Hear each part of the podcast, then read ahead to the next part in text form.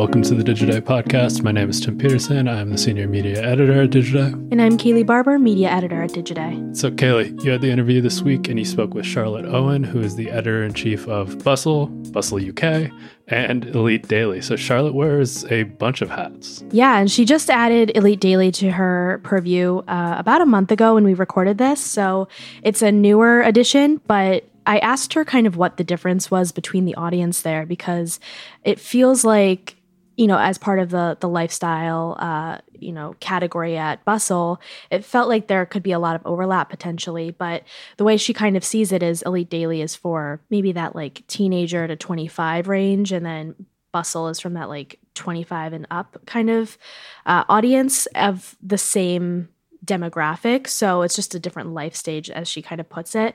And so I was asking about, you know, what does that mean from the content standpoint? If there's a lot of, um, you know, crossover for articles, if it's, you know, sharing content and things of that nature. But she talks a lot about how it kind of changes the editorial approach because, you know, while there might be interest, you know, between each brand from the audience perspective the way that you ask the questions or the way that you frame, you know, interviews and things like that changes completely, at least in her mind. And that's kind of how she's approaching her um, oversight of these three publications. And then Elite Daily. I mean, Elite Daily was part of that crop of publications that got a lot of attention, I don't know, five, six years ago. They were kind of like the social heirs to a demand media where um, you know, they did a really good job of getting traffic through Facebook. Um, not a bunch of those publications are still around.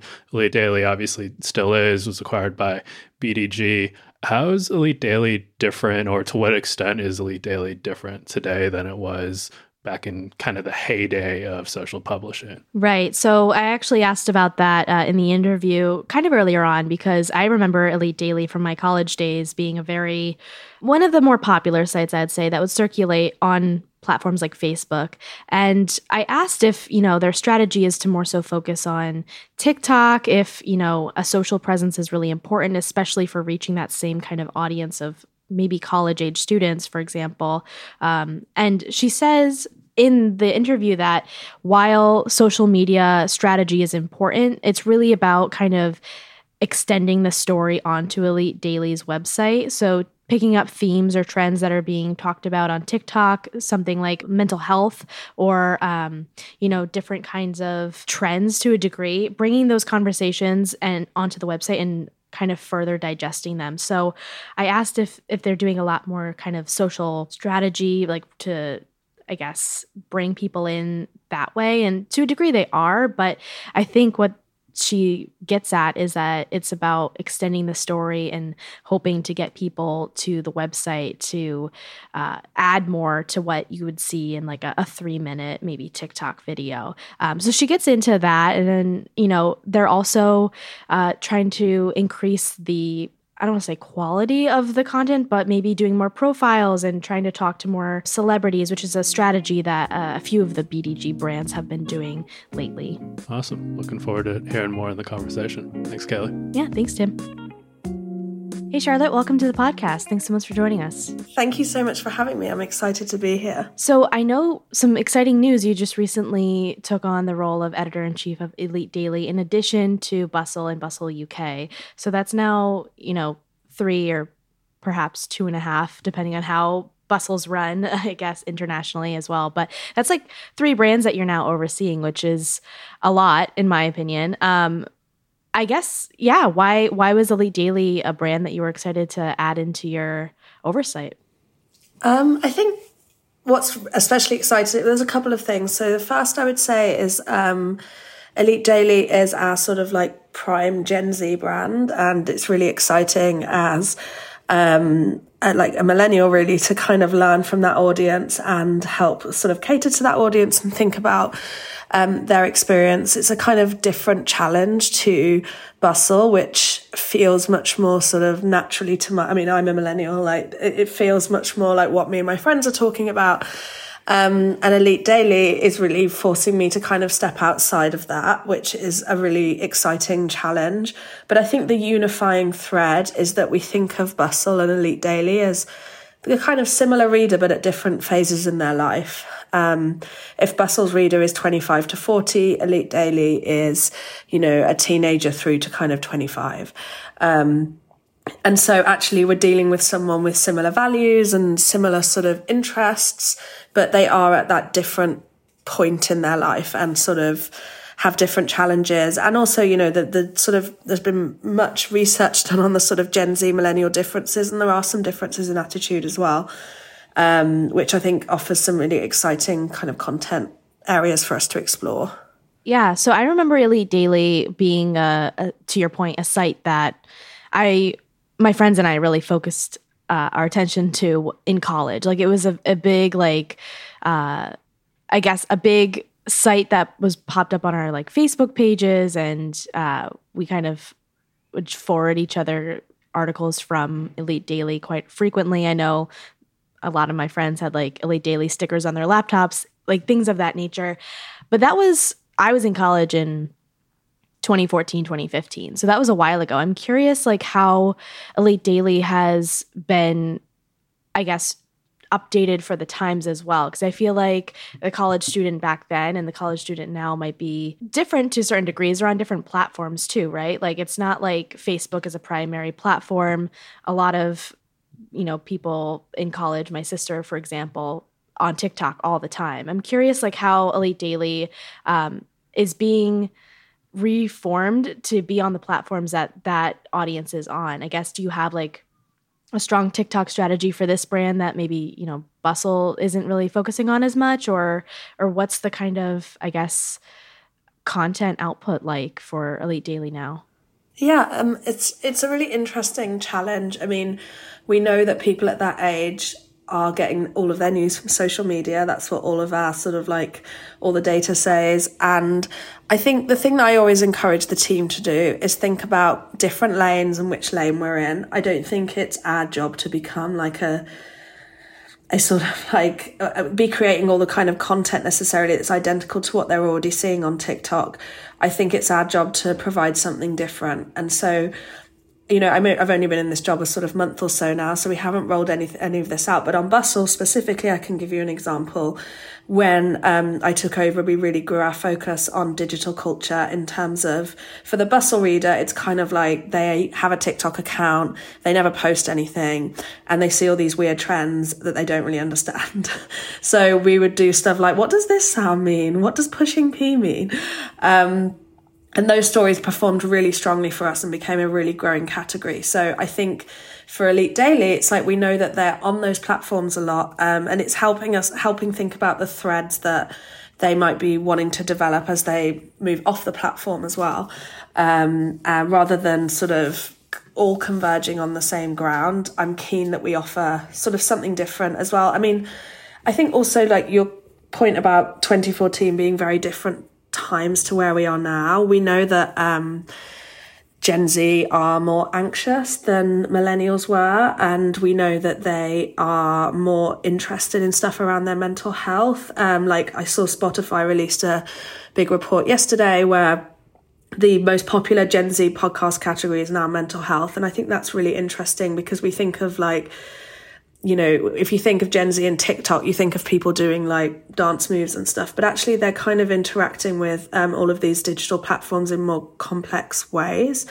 And so I think, you know, mental health is a really interesting category for us to think about for what, you know, what are the challenges acutely to your experience when you're at college? Like, if you go and get a if you if you if you're still on your parents insurance and you have to go to the doctor about something is that going to show up on your parents bill? Like all of those kind of questions that you might have specific to that experience. So i think it's kind of taking the, the essential dna of um, elite daily and the things that we care about. So college like mental health even like tv and entertainment but like the personalities behind what who they're seeing on tiktok as well.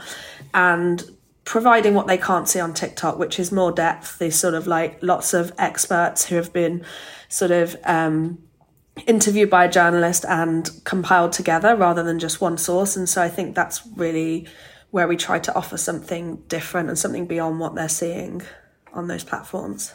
That makes a lot of sense. I'm curious though, like, is there maybe a, a big question around Gen Z as a as a whole kind of category of um, audience. But I'm curious if there's like any type of like pipeline issue with getting them to a website versus meeting them on social where they spend a lot of time in general. I think, you know, maybe it was almost a year ago at this point, which is crazy, but I did a, a guide for Digiday on like Gen Z audiences and you know obviously a big focus of that was their social media consumption but i'm i am curious like have you noticed any kind of i guess like traction issues with getting younger cohorts to click onto a website? Or have you found that audiences you know when you're providing them with that like additive level of like you know the the insights from a psychiatrist or um, elaborating on a trend like that does that still work with getting them to a website? I think so yes. I mean search still counts right? I mean people are still searching stuff. They might be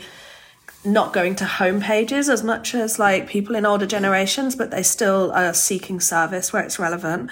I read a study a couple of months ago that said, I think it was that Gen Z prefers much longer search terms to um, millennials. Like they tend to be more specific and they're more focused on like getting like a, a, a cheap version of something or like a very specific type of how to. And so I think from a service point of view, that's really how we try to anchor what we're trying to do. Like, what are the specific questions that an 18 year old in Ohio might have about, I don't know, like her new relationship with her, her first relationship with her partner or something like that. Um, and really try to answer those in a specific way because I think for all of the consumption on, on social, there's, you know, it's very hard to get very specific information necessarily from your feeds in that way.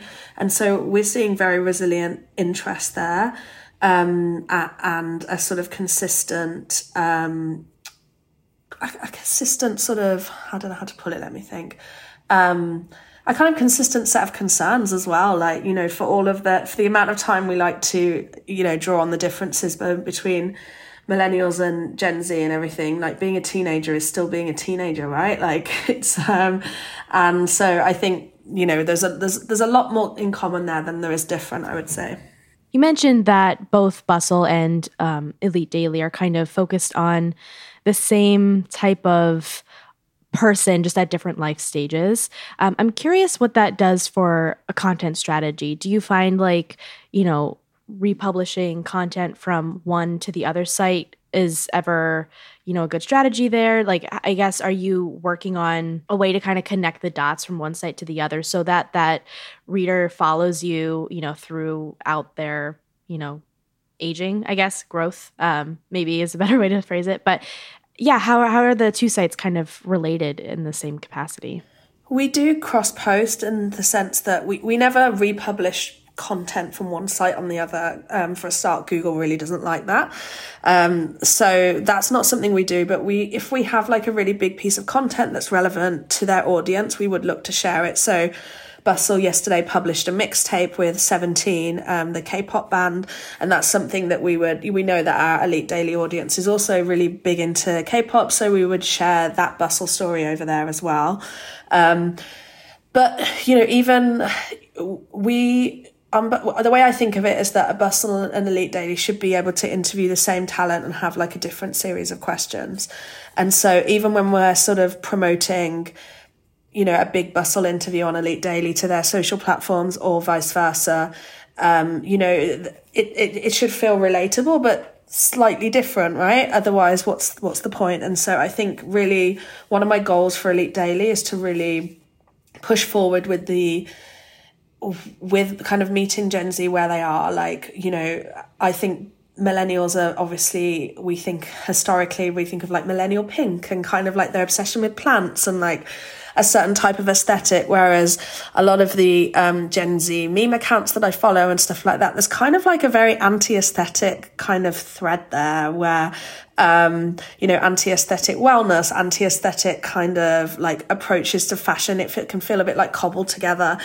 Um, and so I think even when we're like cross promoting content that might feel relevant, we still want each lane to feel distinct. Yeah, so from a leadership perspective, I'm really curious how you yourself are balancing that, I guess, those those goals those missions from an editorial perspective like have you hired you know people to kind of help you maintain that um, you know set of values for each age group or are you looking to kind of yeah i guess from just from uh editor's perspective how do you kind of balance that um, like looking at the same kind of story but making sure that the narratives stay straight for each of the each of the brands that you're overseeing? Yeah it's honestly it's a it's a work in progress. I you know i've been in this role for like a month and a half now and i'm a big believer in when you start something new spending the first good chunk of time listening and learning from people around you about why they're doing things the way they are now before you start bulldozing in with different ideas and so I've really been on Elite Daily in this sort of information gathering stage still. So, really learning about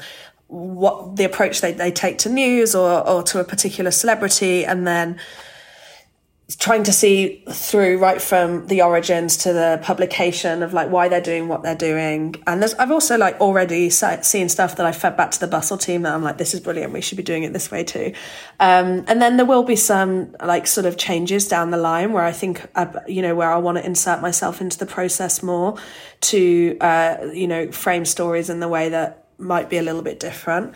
Um, but it's it honestly it's a challenge, and you just have like it's you there's you I have great executive editors on both sites who are brilliant leaders and brilliant sort of um, strategists who really help bring these brand identities to life. But um, it's it's like a I find it hard honestly the sort of calendar management of it all and trying to you want to be present for the I've like I was a junior editor once and I remember what it's like when you don't feel like you have any exposure to like what's going on at a higher level and I want to try and give that but it's you know it's like 15 editors on Bustle and probably about 10 on Elite Daily and then uh, an army of um, part-time writers and so really working out how I can be present for all of those people while also inserting myself at the useful points in the process and not getting in the way because we've all had bosses that get in the way um, as well. So it's it's a challenge, and I, am not sure I have an answer in terms of I've nailed it yet. Um, it's very much a work in progress, and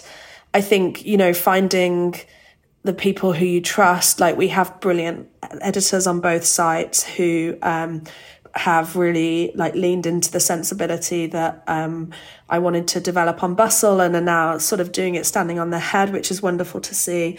Um, and I'm confident we're going to get there on Elite Daily too. But it's every week is different. I haven't had it's truthfully I've been traveling quite a bit as well for work, and so the last few the last month or so, no week one week has been the same. Um, but I'm sort of in New York now for a good couple of months, and I'm really excited to kind of get in the weeds a bit more.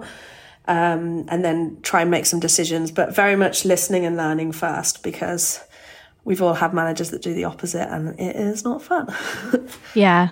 I think we've we've done um, a few different editors uh, series for this podcast, and listening tours are the biggest kind of, I think, piece of advice that I hear from editors, like that start especially during a pandemic time because everyone's so scattered and has developed different ways of working in the past couple years that you probably didn't have you know set up when you were in an office. And so i feel like that's really truly a, a big strategy that um, i hear quite a bit recently.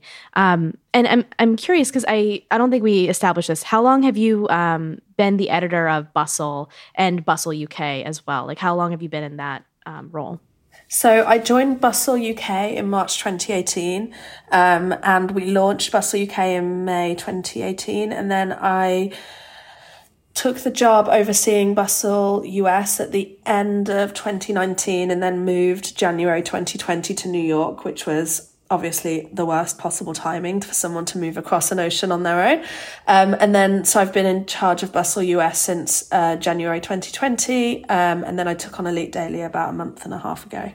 So, a few years established in, yeah.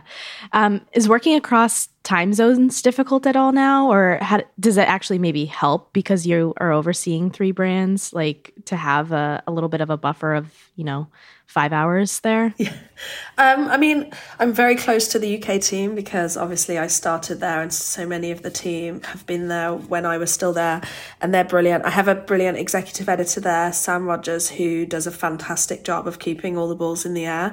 So, um, she'll like bring me problems that need solving but when she's not been able to find a solution herself which is 95% of the time so i'm not really sort of in the weeds on um on having to sort of like edit stories and such but um I love working with the British team because I love that sort of British media sensibility. Um, it's something that I really noticed when I move over here. Moved over here, it's it's it's more playful and more kind of um, sarcastic and uh, funny i think. So i really enjoy like see, lurking in their slack channels and seeing about the stories that they're assigning and um, weighing in. And basically it keeps me up to date with what's happening in the uk so when my friends are sharing stuff on whatsapp i'm like i actually know what they're talking about. Um, so i love working across both honestly. And it's it's a again it's a challenge but it's it's um, made a lot easier by having a brilliant team in place. Is the uk content drastically different from the bustle like us content or do you have cross you know publishing there? Because i know maybe the the type of celebrities you're focusing on or musicians in the uk could be different from the us depending um, but how similar or separate are those teams?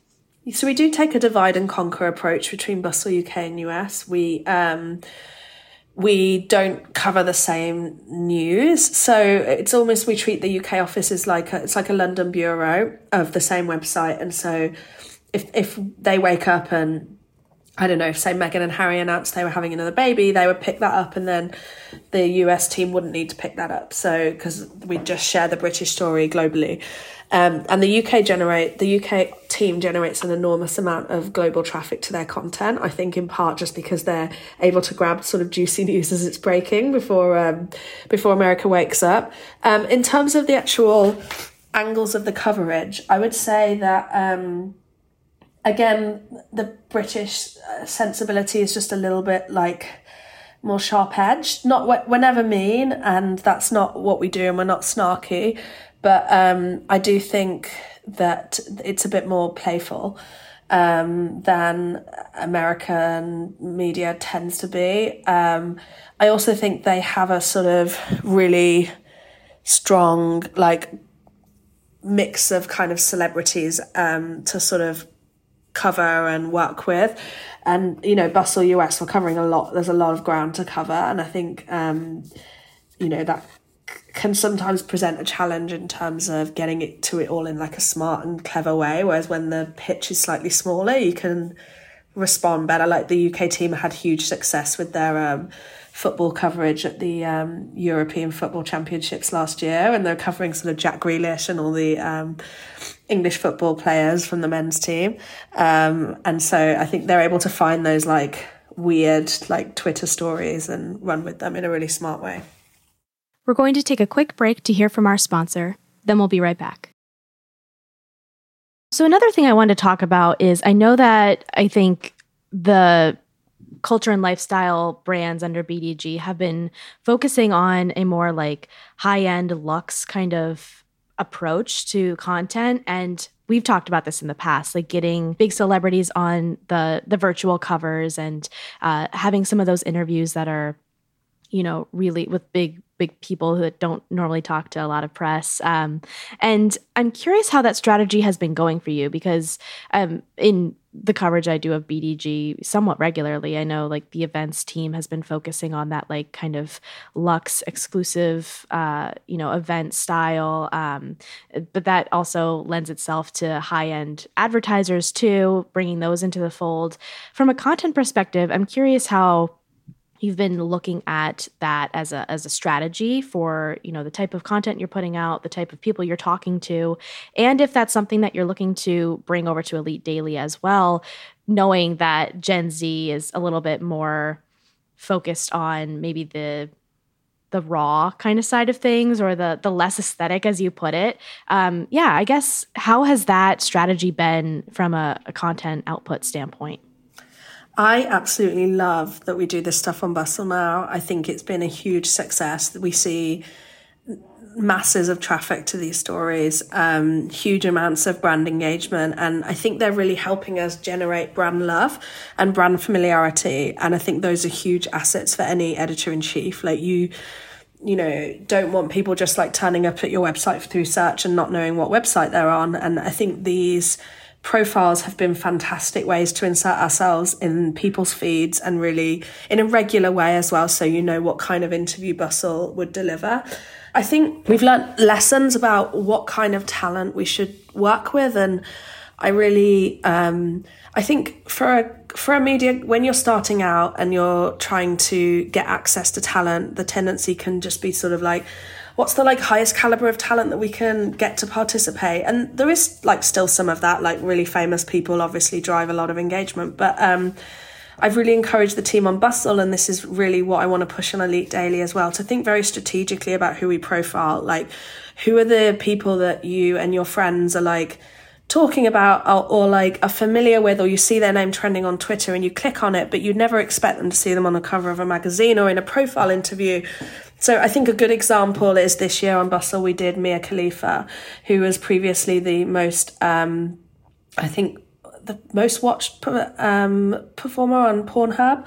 And that profile we we had Charlotte Shane write it who's a brilliant writer. Um, and it the traffic numbers were enormous to it, and it's because that's someone who is very familiar to a lot of millennials. They know who she is, they like sort of know her story, but she hasn't been given that thoughtful, considered uh, treatment in a in an interview. And actually, the the interview was incredibly revealing and, and like so interesting to hear about you know what what her experience has been like really. Um, and so i think finding subjects like that is really important. We had a similar success on bustle with um, preston from america's next top model um, who gave us an interview about her experience and it, it kind of broke news everywhere about how she was crowned the winner and then had it taken off of her when they found out that she'd done sex work. Um, so i think those kind of stories again it's not like we're just out there trying to get like a very famous person with 500 million followers to sit down for an interview with us. It's like, is there a really good story there? And so I think for Elite Daily, it's really finding those people for the Gen Z audience. Like, who who are the people that they I don't know what they saw have been seeing on TikTok for like two two or three years, and actually all them and their friends are always like sharing their videos in their text change and being like, "Oh my god, have you seen this one?" But no one's really sat down and given them that treatment. And that's really what I was getting at when we were talking earlier about how how do you compete really with everyone being on social media? And it's like well you offer something different. Like they already these people are already creating content for them on TikTok or wherever. And so taking them out of that environment and but relate but sort of uh, still having that connection but providing something different I think is a really smart way to engage our audience and the talent and elevated execution of those stories, I think has really um, moved the needle for us as a brand on Bustle. And I'm really excited to find those voices and those people and those stories to tell on Elite Daily because I think it can have a really meaningful, um, like, sort of change for us. And I especially just want to try and drive that within the college um, sector and finding those people that are like, in the UK, we call them big names on campus, BNOCs, which is very obnoxiously titled and typically was like when I was at university was like rugby players.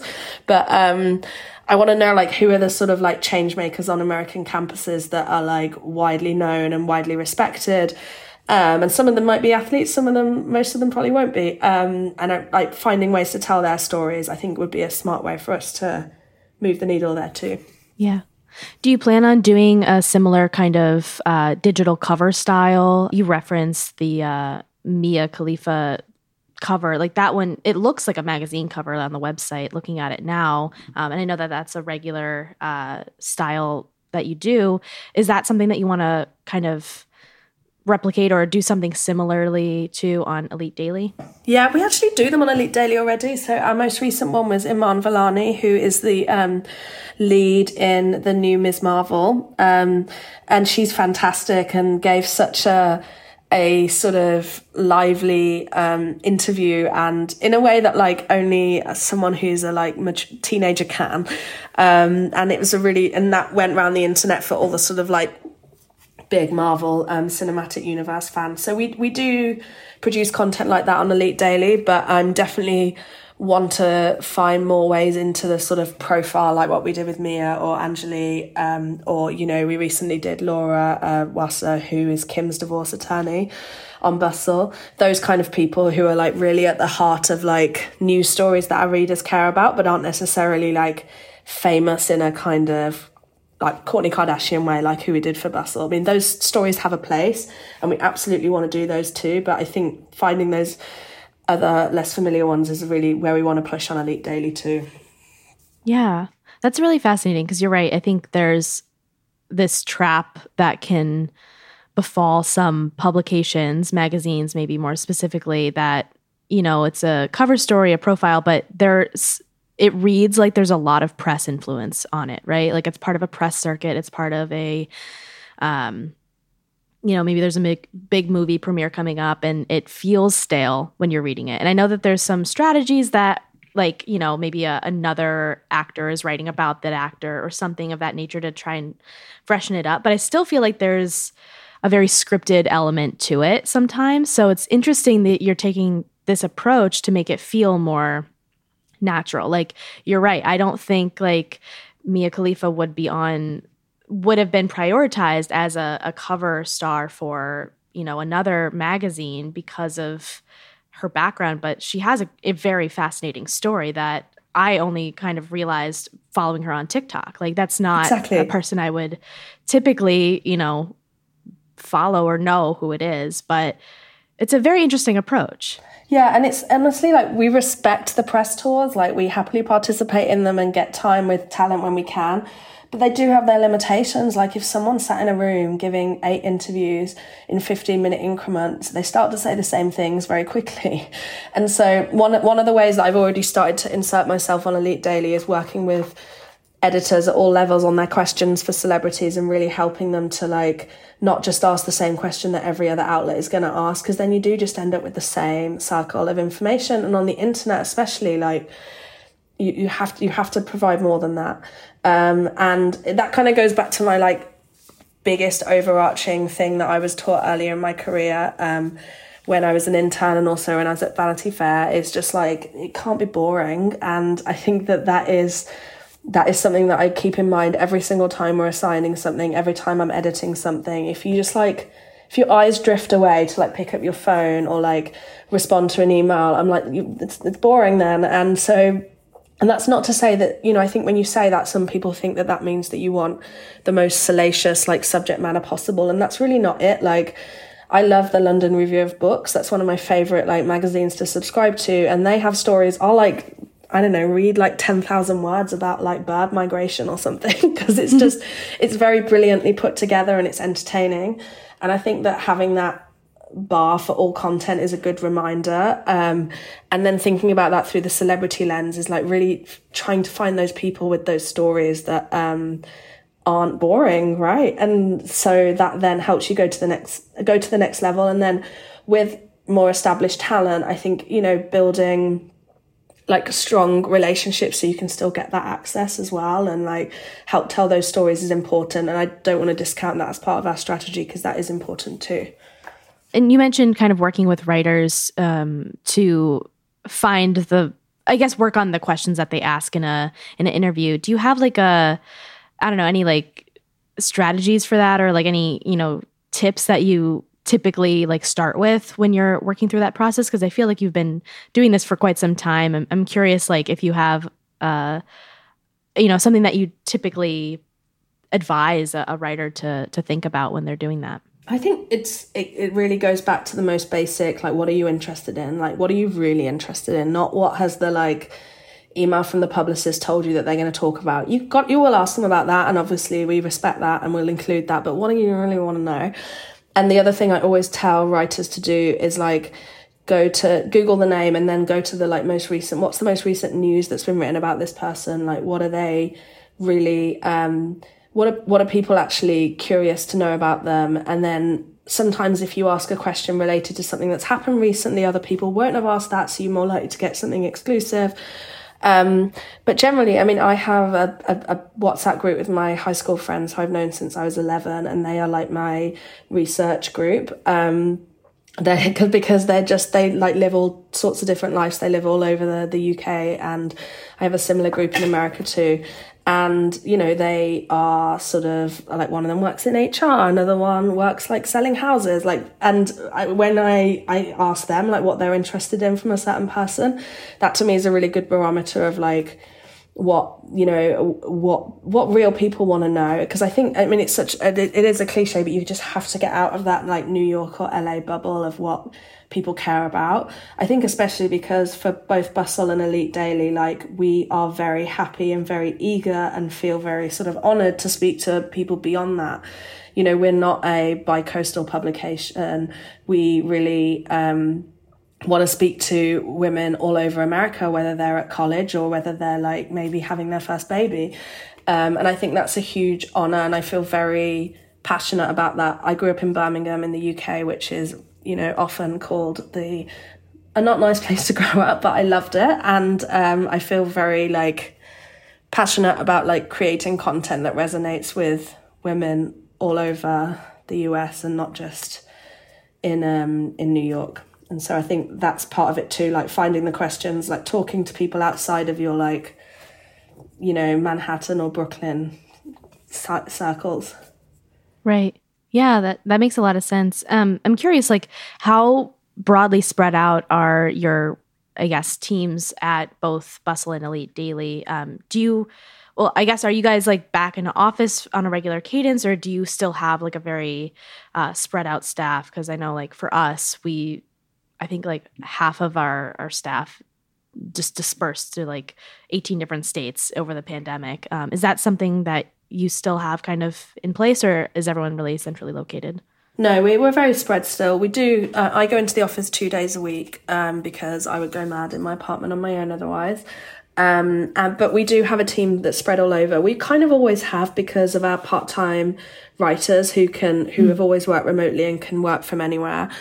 Um, but we do have editors that have, you know, gone. And I, I, think on Elite Daily we have quite a lot of editors in Chicago, which is um, interesting and feels like a, you know that that sort of like Midwestern twenty um, something girl. I feel like is often in memes and and feels like a good fit for our audience to have like a foothold there.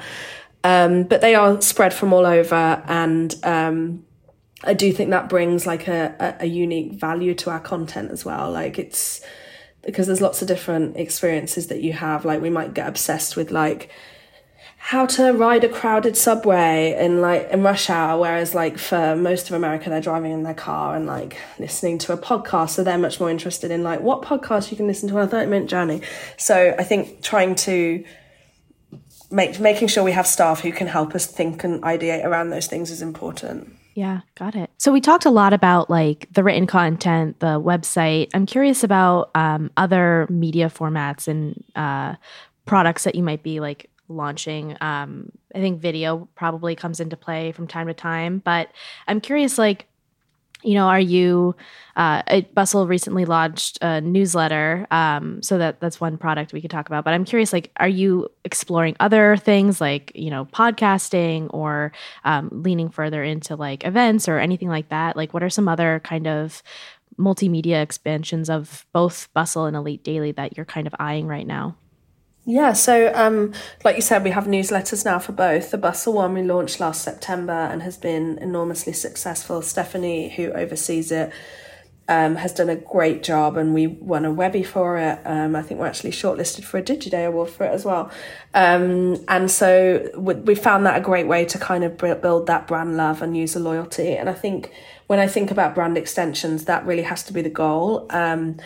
And it sounds obvious, but being really clear sighted about why are you extending the brand into these things is so important. Like we saw all those brand, like everyone go into video for a while, and it's like you, what's the purpose? Like why are you in those spaces? Like what are you guys offering that other brands can't? And so one of the slides that I have in all the brand books that I make is our readers media diet and so like what podcasts do we think our readers listening to what like tv shows are they watching where are they getting their like hard news from um, and then where can we like fit into those gaps. And so TikTok is big for both Bustle and Elite Daily. I think on Elite Daily we have 730,000 followers and um, 138 million likes, and Bustle's actually a bit bigger at the moment, 2.7 million followers. Um, and we are like sort of developing those audience, um, those audiences. We've also seen um, on Bustle in particular enormous growth on Instagram in the last couple of years. So in 2021, we came off an 18% increase. We're already 11% up in followers um, in 2022. And that's really since we began like diversifying our feed and including more of the um, content that we're producing um, on site into that feed, which is great to see. And then I think beyond that, experiential is a big area of development for our company, for BDG. Um, thus far, we've had um, Nylon at Coachella and the Zoe Report as well. Um, and I think next year is Bustle's 10 year anniversary. So, um, one of the things that I'm working on at the moment is dreaming up what we want to do for that that can feel like a really big, um, big reader moment and a big celebration. But again, my first question with all these things is, you know, I, I kind of tried to inca- interrogate it in quite a harsh way, like my parents would to me when I was younger about anything, like, why? Um, why are you doing it? Why now? And, um, I think that there are really, it's, a, I, I want to build more community with our audiences. So that for me is the why. Um, so I think a 10 year anniversary event. We also um, recently held an event um, in uh, New York with the cast of POTUS on Broadway. Um, so Emma Rosenblum, our um, chief content officer, and Tina Fey um, hosted a breakfast, and we're also in celebration of Rachel Dratch, who's in the play, who's going to feature in Bustle's 28 series, which is one of our top performing, most successful franchises, where we talk to very successful women about their lives at 28. Um, and, you know, it's not really a spoiler alert, but very few of them have it figured out at 28, which is always reassuring. Um, but thinking about ways that we can bring that into, because, because I've seen that the service that provides our reader is this kind of reassuring, uplifting, oh, thank God I'm not the only one who didn't know what I'm doing at 28 or doesn't know what I'm doing. Feeling way, finding ways to bring that in real life, I think is really exciting. And that to me, again, is the why of why we would do that. So I think trying to do more stuff like that. And then Elite Daily, I have some ideas, but it's unlike, you know, a month in, I feel like I need to let them bake a little bit longer before I um before I go you know, go on record as that I'm gonna definitely do them. But I do think I'm very, very interested in college stuff. I would love to do like a college essay writing competition and things like that and really find ways to help spotlight because I love stuff like that when I was um, you know, at university. So finding ways that we can have more of a presence in those communities is important to me through other channels as well. Yeah. And speaking of that, did was Elite Daily one of the publications I'm trying to remember back to my college days. It's been a few years to be fair. But was was it one of the publications that had like uh, college representatives or like contributors maybe at the time or that that might have been another publisher. There was a few that had that yeah. kind of as a strategy, but definitely, I think at least maybe it was more internships that people had. I just remember a lot of my friends wanting to or contributing to Elite Daily in some like some way at back in the day. Um, yeah. Well, I think there's also there's a there's a difference between like it being written by and powered for gen like by like people at college and you know, sometimes I think, especially when it comes to the more serious, like advicey elements, I don't want to shy away from us being like a bit of a big sister in those moments too. And, um, you know, it, I, I like really respected the authority of those magazines when I was younger, of like when I had a subscription to, I don't know, I can't even remember what they were called in the UK when I was like 14 and I didn't think it was written by 14 year olds and I was kind of glad it wasn't. So yeah. I think, you know, there's, there's like different notes to it all as well where you want to be relevant, but I also, you know, want to provide what they maybe don't have within their friendship groups. Yeah. Yeah, absolutely. And so you you referenced like the question of why are we doing this a couple times. How are you, you know, hearing from audiences? How are you kind of getting that like that feedback from them of what they want, what they are looking for? Is it mostly by like measuring traffic or do you do any kind of like surveying of this of the people that you're targeting recently um, for the different brands? Like how are you you know trying to answer that that why from an audience perspective? We're really lucky that we have a like fantastic research research division within BDG, headed up by jesse Tarlov, um, and she produces an annual um, report about Gen Z and millennial behavior. And so her most recent one, The Great Progression, um, is. I mean, it's it, it's it's fascinating, and there's so much like detail to it in terms of um, the like learnings around you know, 64% of Gen Zs and young millennials prefer unapologetic honesty to cancel culture, which is really interesting. So a lot of the, to do that, they do a big survey, but they also interview a lot of people on the ground, and so we get these really, um, like key insights, and then also.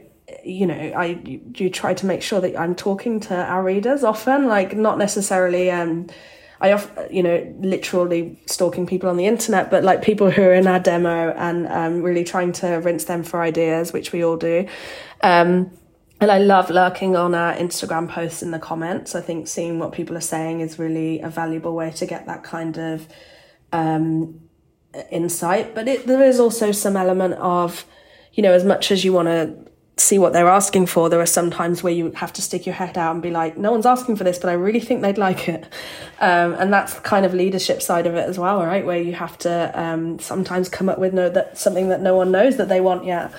Um, and that I think is the most exciting part of being an editor. And it's the sort of, the part of being an editor that I started out my career with where you know when I was in print you don't you don't have that digital feedback. And so coming up with story ideas was really like being out and about observing like lurking listening in bathrooms at events and being like oh, what's everyone talking about? Is everyone talking about that person? Okay maybe everyone there's a story there.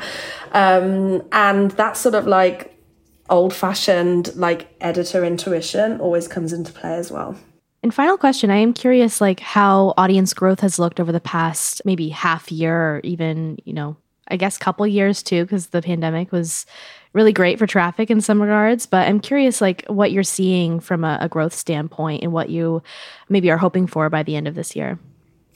Yeah, we're starting to, um, we've been pretty steady, honestly. I think um, my main goal, I, am not given traffic goals. My goals are kind of um, around like that brand love and brand familiarity and brand like um, sort of consistency and enthusiasm. And so our traffic has been steady and consistent. And I think I'm I feel very lucky to be at a company that doesn't fetishize kind of growth for growth's sake. Um, I think we're really intentional about who our readers are.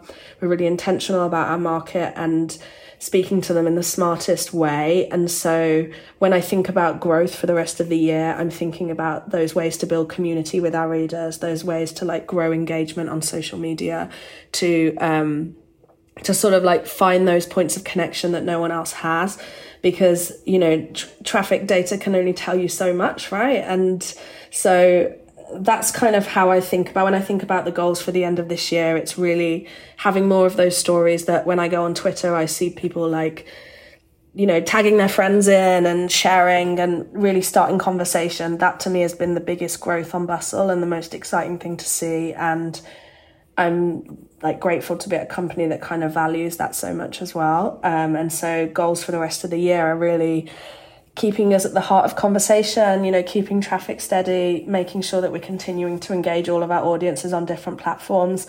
And then, you know, finding more ways now the world is open to meet our readers in real life. I'm so excited. I want to do like a grand tour of America in my head where I'm like, um, I, I will not be doing a grand tour of America, sadly, unless I get a much bigger budget overnight. But um, one can dream. Um, yeah. But yeah. Well, thank you so much for coming on and, and going through all of this. With like, it's fascinating hearing how you're like leading through all of this and how you're you know viewing this as a editor in chief who's been doing this you know been in this role for such a you know a long amount of time but you've been adding new brands to it. It's very it's it's a very interesting conversation. Thank you so much for taking the time. No my pleasure. Thank you so much and i'm very excited to listen. And thank you for listening to the Digiday podcast. We'll be back next week with another episode.